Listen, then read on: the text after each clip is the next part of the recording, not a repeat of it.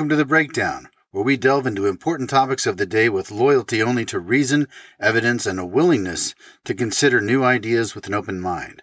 I'm your host, James Sayer. Tonight, we talk about reopening the schools, or to reopen the schools or not to reopen the schools. Yes, because that is the question.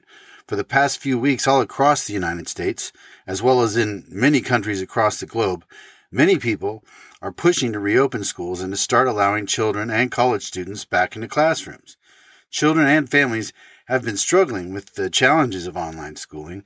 Many medical, education, and developmental experts say children are suffering from poor academic outcomes after months of online learning hastily developed by schools to continue to teach kids at home, as well as the isolation of not being in school to interact with their teachers and peers, and the impact that this can have on children's mental health and their development, not just in America, but on an international scale.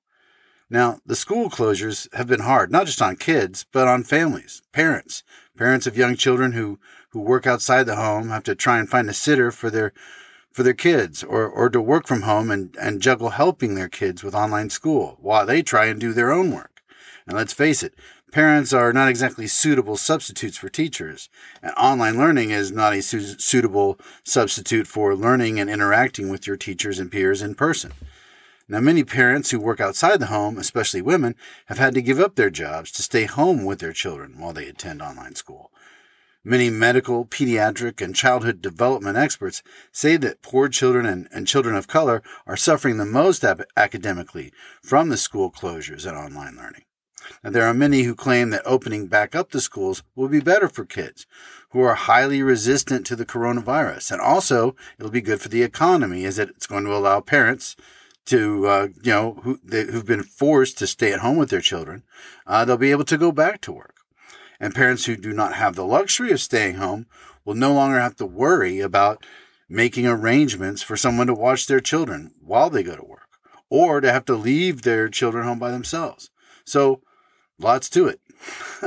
so, let's just jump down the wormhole and uh, take a look at, at this and see what we can find out. So, most medical and childhood development experts do say that we should reopen schools uh, for simply for the health and well-being of children uh, if we can follow the necessary safety protocols. Now, they say yes, the damage to children, families, and the economy from leaving schools closed definitely outweighs the potential damage from coronavirus exposure if schools can reopen following those proper safety protocols. Now, it's true, children do have a high resistance against COVID 19, especially younger children, children younger than 10 in particular. Uh, they have a resistance, a strong resistance, uh, both to catching it and uh, even to transmitting it. Uh, but that resistance declines in tweens and teenagers. And generally, as you get older, especially over 60, your resistance against the virus tends to decline as you age. So, uh, and those with, with of any age that have uh, diseases or compromised immune systems are also at higher risk of contracting and falling seriously ill from COVID 19. And this is according to the New England Journal of Medicine. So, we're talking about the safety protocols. What are the safety protocols that schools need to follow to be able to safely reopen? What are they? Well, according to the CDC, there's five key safety protocols or key mitigation strategies that, that schools should focus on following uh, if they reopen. Uh, one is make sure everyone wears masks, cloth masks over their mouth and nose. All right. That's one. Two is social distancing wherever possible, however possible, how, whenever it's, it's feasible. That's not always possible, but as much, as much as social distancing within a school setting can be uh, accomplished. Hand hygiene, obviously, washing your hands is is another key safety protocol. Making sure people wash their hands frequently, and respiratory etiquette. That means right sneezing or coughing into your elbow, right that sort of thing. Uh, washing your hands after you sneeze or cough into your hand or elbow. Uh, the other is con contact tracing, where where they when someone falls ill, they they trace the contacts that all those people have had to be able to be able to track the potential spread of the virus to other people. So contact tracing is the other component. So that's something that the school and public health agencies have to collaborate and coordinate together to work on. So that, that's an important thing that schools and public health agencies at the state level, state and local level will need to do. Um, and then, of course, cleaning. Uh, cleaning is is the other, the fifth uh, important safety protocol. That there's uh, heavy cleaning on you know doorknobs, door handles, desks, uh, countertops. You know everything that people are touching. Basically, you're talking about you know hundreds of people uh, in and out of a, a facility. So uh, you know intensive cleaning probably before and after school and any opportunity. So these are, those are the five key ones, but there are also a bunch of supporting mitigation strategies that may, are not the core, but also should be implemented as much as possible to ensure uh, safely reopening schools as much as one can safely reopen schools during a global pandemic, which is now surging. It's uh, it's it's it's surged past the peak levels of the summer now. So anyway, the supporting mitigation strategies include cohorting, uh, which is like basically what that is, is a technique where the kids go back to school, but they stay in a certain bubble or group or cohort. Uh, and that is their school group. And that's the group that they're with in school. And they don't interact closely with anyone else but that cohort. So that li- if one of them gets sick, that limits their exposure to only the people within their cohort. That's pretty smart, pretty smart approach. So cohorting is a really good mitigation strategy to keep in mind. Staggered scheduling. Um, so, and this, this involves using cohorts, having staggered, staggered arrival and drop off times at school for children within certain cohorts. So cohort, cohort one gets dropped off at, you know, eight 45, cohort 2 gets dropped off at 850, that sort of thing. Alternating schedules is, is another mitigation, supporting mitigation strategy. Uh, with fixed cohorts where you get you again you have the fixed cohort again but there's these rotating schedules okay so where before you have just like the regular day schedule everybody goes in together but this would be different where you have you know uh potentially there's different ways you can do it you can have people uh, a certain group comes in the morning and you know a certain cohort groups a set of cohort, cohort, cohort groups comes in the morning and a certain other set comes during the afternoon. And so they're doing half like a half day schedule and they can rotate that. Um, the other is that they can alternate by days if they split it up to where uh, you go one day, you take another day off, you do the next day, and you alternate days, and maybe you you split a half day um, or alternate a day. You take a day from uh, the following week and you alternate that way. Um, and there's there's even like one group attends one week, skips a week, and does online learning the week they're not in class, and then the following week they're back in class again. And when you're not in class, you're doing some form of online learning, right? And there's these different combinations that that are already out there that that schools are already looking at and implementing, where there's you know, obviously the one where they just send everybody back to school, but then they, there's these different types of schedulings where they're alternating schedules. But, and then there's also, um, you know, the blended where you have, you know, part, your children are going part, part time to school in classroom and part time online. And that's, that's very likely you're going to see a lot of that hybrid more, more than likely as people try and implement these different, different scheduling strategies and try and find a way to socially distance uh, students. Um, so look for a hybrid approach from a lot of schools. Um, but also other key uh, mitigation, mitigation strategies, uh, obviously very important to discourage um, the sharing of items, right? Like pins or anything really, anything at all. Uh, uh, in addition to the, right, the just a social distancing, and trying to keep six feet or more away from everybody, you know, don't share anything with them because, you know, they've had their hands or whatever all over it. So discourage the sharing of items, restricting visitors to school. You know, so only in like the rarest of circumstances and unusual circumstances will schools allow visitors to even come to school. Right? That makes sense. Uh, a really big one here. I can't stress this one enough. And it's a supporting mitigation strategy but it's a really important one. Proper air ventilation. It's important that that schools ensure ventilation systems are operating properly and they, they increase circulation of outdoor air as much as possible. For example, you know, making obviously making sure the ventilation system works, but also opening windows and doors, and which is a highly effective way at improving ventilation. But it's tough to do in winter, and you know, it's like we're going into November here. Not the not the best time to open those doors and windows, although you could probably do it here and there some, uh, but you really want to have the uh, your your ventilation system up and running and working in peak condition.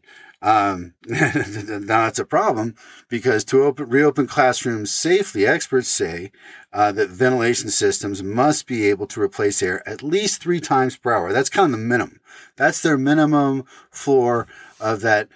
It should be replacing air uh, three times per hour.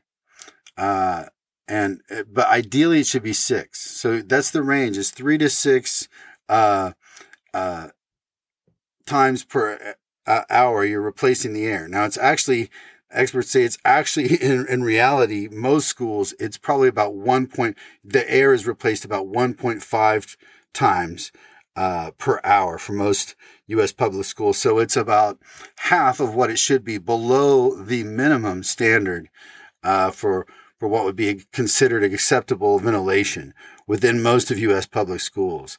So that's a major problem for reopening right there. So that's fixing those ventilation systems, replacing them. That's big money.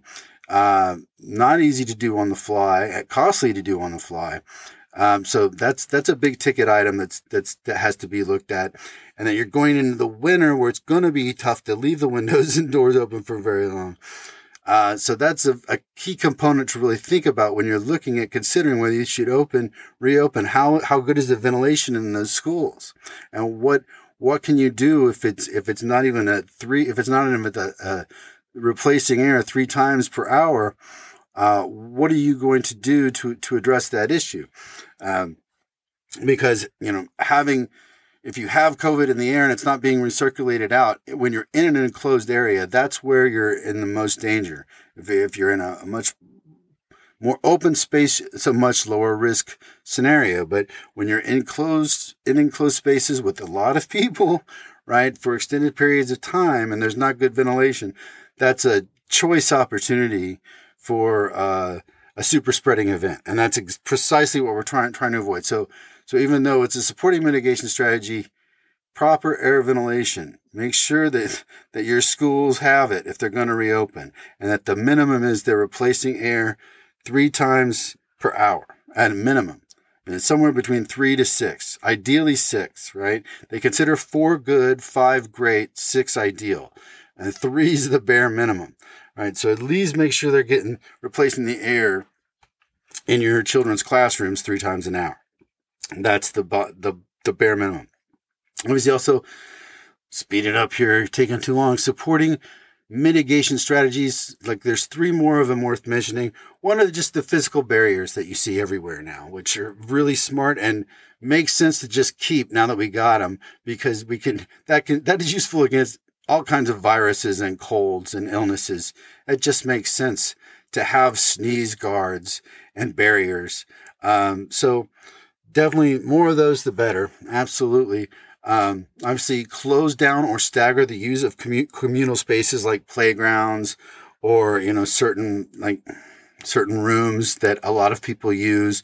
Um, or like you know stagger stagger the use and extreme cleaning right in between the use, um, and also like uh, eliminating the self-serve self-service of food and drink options for students which students love especially you know uh, like middle school and high school.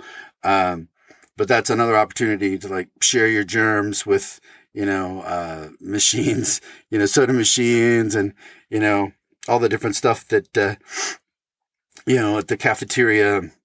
Yeah just the opportunity to just share a lot of germs. So those are those are like the supporting mitigation strategies. Kind of covered them. You get a good idea.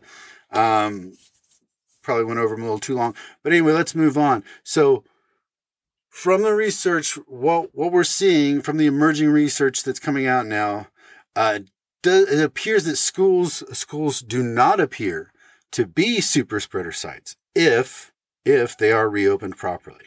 Now, this is according to a number of recent reports.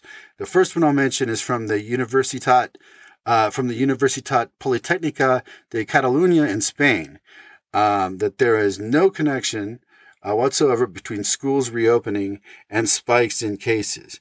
Um, also, uh, another study from Insights for Edu- the Insights for Education Foundation also found no consistent pattern at all whatsoever between uh, spikes spikes in uh, COVID nineteen cases and reopening schools, and also uh, from data that uh, uh, we've seen from Utah's state COVID nineteen database that has shown that schools in Utah who which which is actually has a, a high transmission rate of COVID nineteen in Utah right now.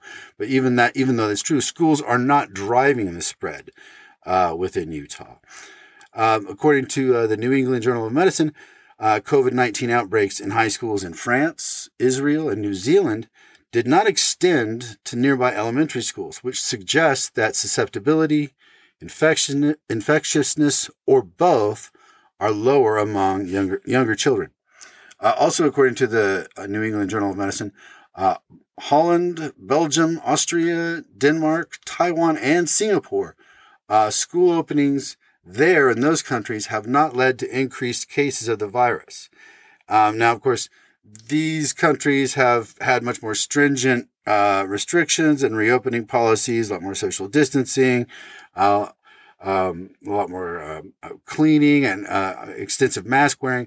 Uh, so they've been really good about their safety measures. Uh, the United States, not so good. Certain states have been good, but we've been very inconsistent, and, and that's a big part of why we we we have, you know, the outbreak is the pandemic is actually worse now than it's it's ever been. Um, so the question is, can we, with all this, can we reopen properly? Are we willing and able to do what it actually takes? what you know so what has to be done and and where where can we fudge a little bit so most important are those key mitigation strategies. Making sure everybody wears masks. Making sure people social distance the best they can. Making sure they're washing their hands as much as possible and coughing and sneezing into their elbows right? Making sure you're you're doing contact tracing anybody time somebody falls ill that they're tracing all of their contacts right? Between that the school and your your public health agency are are, are tracing those those contacts uh, to to isolate the people and to to stop the spread, and of course cleaning, cleaning, cleaning, cleaning. You know, just killing killing those germs, killing those virus germs. Um, any opportunity you can when you have you know that many people uh, sharing a space. Okay, so those are the main things to do. Um, and if a school is you know, um, if they're dedicated, if if they're vigilant, uh, that's going to really improve the chances of limiting an outbreak within the school. Now, of course, you also want to follow as many of those previously mentioned supporting mitigation strategies. As many of those, especially especially making sure you have good ventilation, good ventilation within within the schools to make sure the air is getting circulated out of those rooms, and you know you're getting you're you're um, getting those particles, you're flushing those out. You know, uh, if there are COVID nineteen particles, they're getting flushed out of the room. You know, you know that air is getting flushed out at least three times an hour. So not only is COVID nineteen surging across the U.S. right now at peak rates, and much of the rest of the world as well, but the flu season in the U.S. and much of the world is fast approaching. Now, there's a good chance of a double whammy here a major possibility for massive numbers of sick and dying from both viruses to overwhelm our hospitals and emergency rooms. So, this is a serious, you know, uh, combination of events we really want to try and avoid. Um, schools could be super, super spreader sites, right, for both the both viruses at the same time if proper safety measures are not followed especially with areas that high transmission with high high transmission rates. This is even more important. So now, okay, here's something I've been thinking about. I want to throw this out at you. It's a thought on the timing of reopening schools right now. Today is October 27th, okay? Just a few days away from Halloween. Now, while there's a strong desire and a, a very real need to reopen schools, it is almost the holiday season. So for people who want to reopen schools, you're going to undertake this massive and expensive effort to reopen schools right before the holidays. People will be dealing with the craziness of Thanksgiving and whether to go see family at all this year, and Christmas and New Year's, with COVID surging right now. All right. And the flu coming on. So why don't you just wait until after the new year? That would get everyone time to deal with the holidays and to do our best to slow the spread of the virus and the flu during this time. Lots of social distancing, mask wearing, and good hand washing. All right. And give, give schools, states, and localities that would give them time, time to prepare for reopening in January. Right. It might be simpler, safer, and, and overall even more effective to actually wait to reopen for two more months to do it right. So, will two more months, waiting two more months, having two more months without in person schooling do that much more damage? Or will there be such a boost to the economy from workers returning to the job market and back to their offices to work now that their kids are back in school? Will that be worth it? Will getting back to school now be worth all the scramble at such a chaotic time? Good questions. Now, there's a lot of different people out there pushing to reopen right now, and for good reasons, right? Many parents and their children, business groups, economists, many state and local governments, and many childhood development health experts all want schools to reopen. And they've had lots of reasons for wanting to, right? Better education and social socialization outcomes for children, better work options for parents. Uh, it could be obviously much better for the economy to get things running back to normal as much as possible. Better for businesses to get their workers back in the office have have their workers be more focused, right? Um, you know, now that they're now that they're back at work and or or even if they are home, that they're not having to, you know, juggle helping their kids with online school. So here's the thing: it makes sense. I mean, there's a lot of good reasons to open. It sounds good. It should happen. It's important.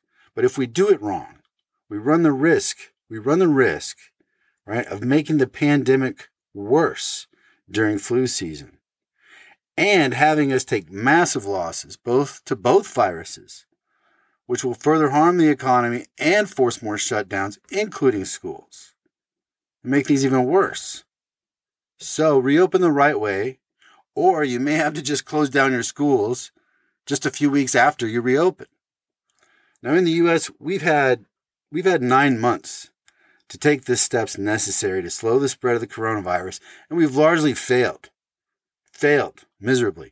Though some U.S. states have consistently done far better than most. Shout out to Vermont, Maine, Hawaii, my home state of Oregon, Washington State, California, New York, New Hampshire, and D.C., not including the White House. you see a pattern here? Yes, mostly liberal places where governors, state governments, and health agencies take a more active role in promoting public health and fighting the spread of the pandemic by having more stringent requirements for reopening businesses and schools, statewide orders requiring mask wearing inside businesses, or mandated social distancing policies for restaurants and bars.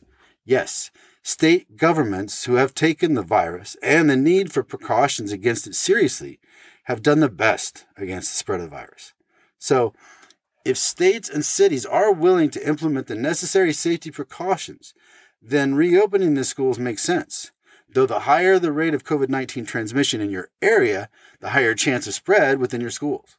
The lower the transmission rate in your area, the lower the need for mitigation strategies in your schools.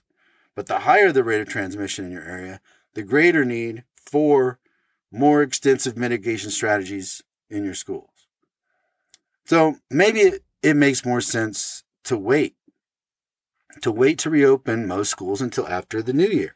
Or maybe not. It just depends. Depends on, on the specifics of your situation and where you live, right? Re- reopening may, may be uh, a necessity for some areas and less so for others, right? Some, some people can work from home and some can't.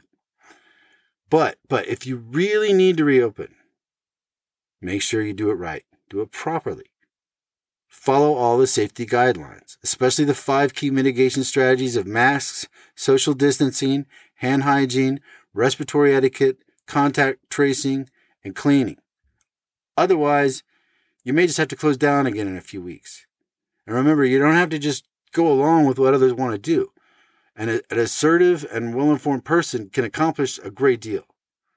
Go to those school board meetings and, and PTA meetings. If you want them to reopen, advocate for that, but make sure make sure they do it right and follow all the precautions. If the school's plans for reopening look, look shoddy or suspect, tell them so. Hold them to account. Fight. Fight to keep the, the schools closed until they meet the basic requirements for opening safely. And make sure the local and state governments and school superintendents are telling you straight and communicate to them communicate to them clearly, but diplomatically and politely, all right, because they're just doing their jobs and they're having to manage a lot of different different types of people's concerns. Uh, but tell them diplomatically and politely what you expect from them regarding opening of schools and the safety of your family and community. And write your congressperson and your senators. Get on social media about it. We already have elections underway across the country, so you can vote right? Vote for candidates that support a careful and evidence based approach to reopening schools. So if you're part of a group of parents, right, you can get active together and accomplish even more than just by yourself. So you can get involved. You can have an impact on the outcome. All right, that's it for this episode of The Breakdown. I hope you found it interesting and informative and that it gave you some good ideas to think about regarding whether your school should reopen now or whether they should wait, as well as, you know, how they need to reopen to do it safely and what you can do to help make sure they do. Now, on our next episode, we're going to discuss the results of the 2020 elections. The poll numbers are still looking good for Joe Biden and the Democrats right now, 9% ahead of Trump nationally for Joe Biden. But how will it play out on election night?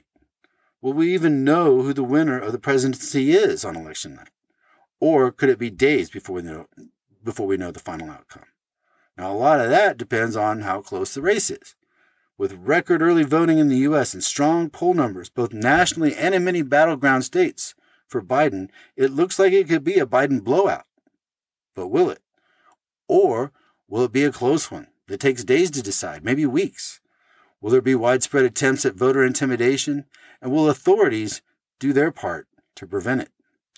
Will there be unrest following the, uh, the decision, following the election? I sure as hell hope not. Well, we're going to know in a matter of days, and we'll talk about it then. Until then, if you haven't already, get out there and vote. Have a great Halloween. I'll talk to you soon. Take care.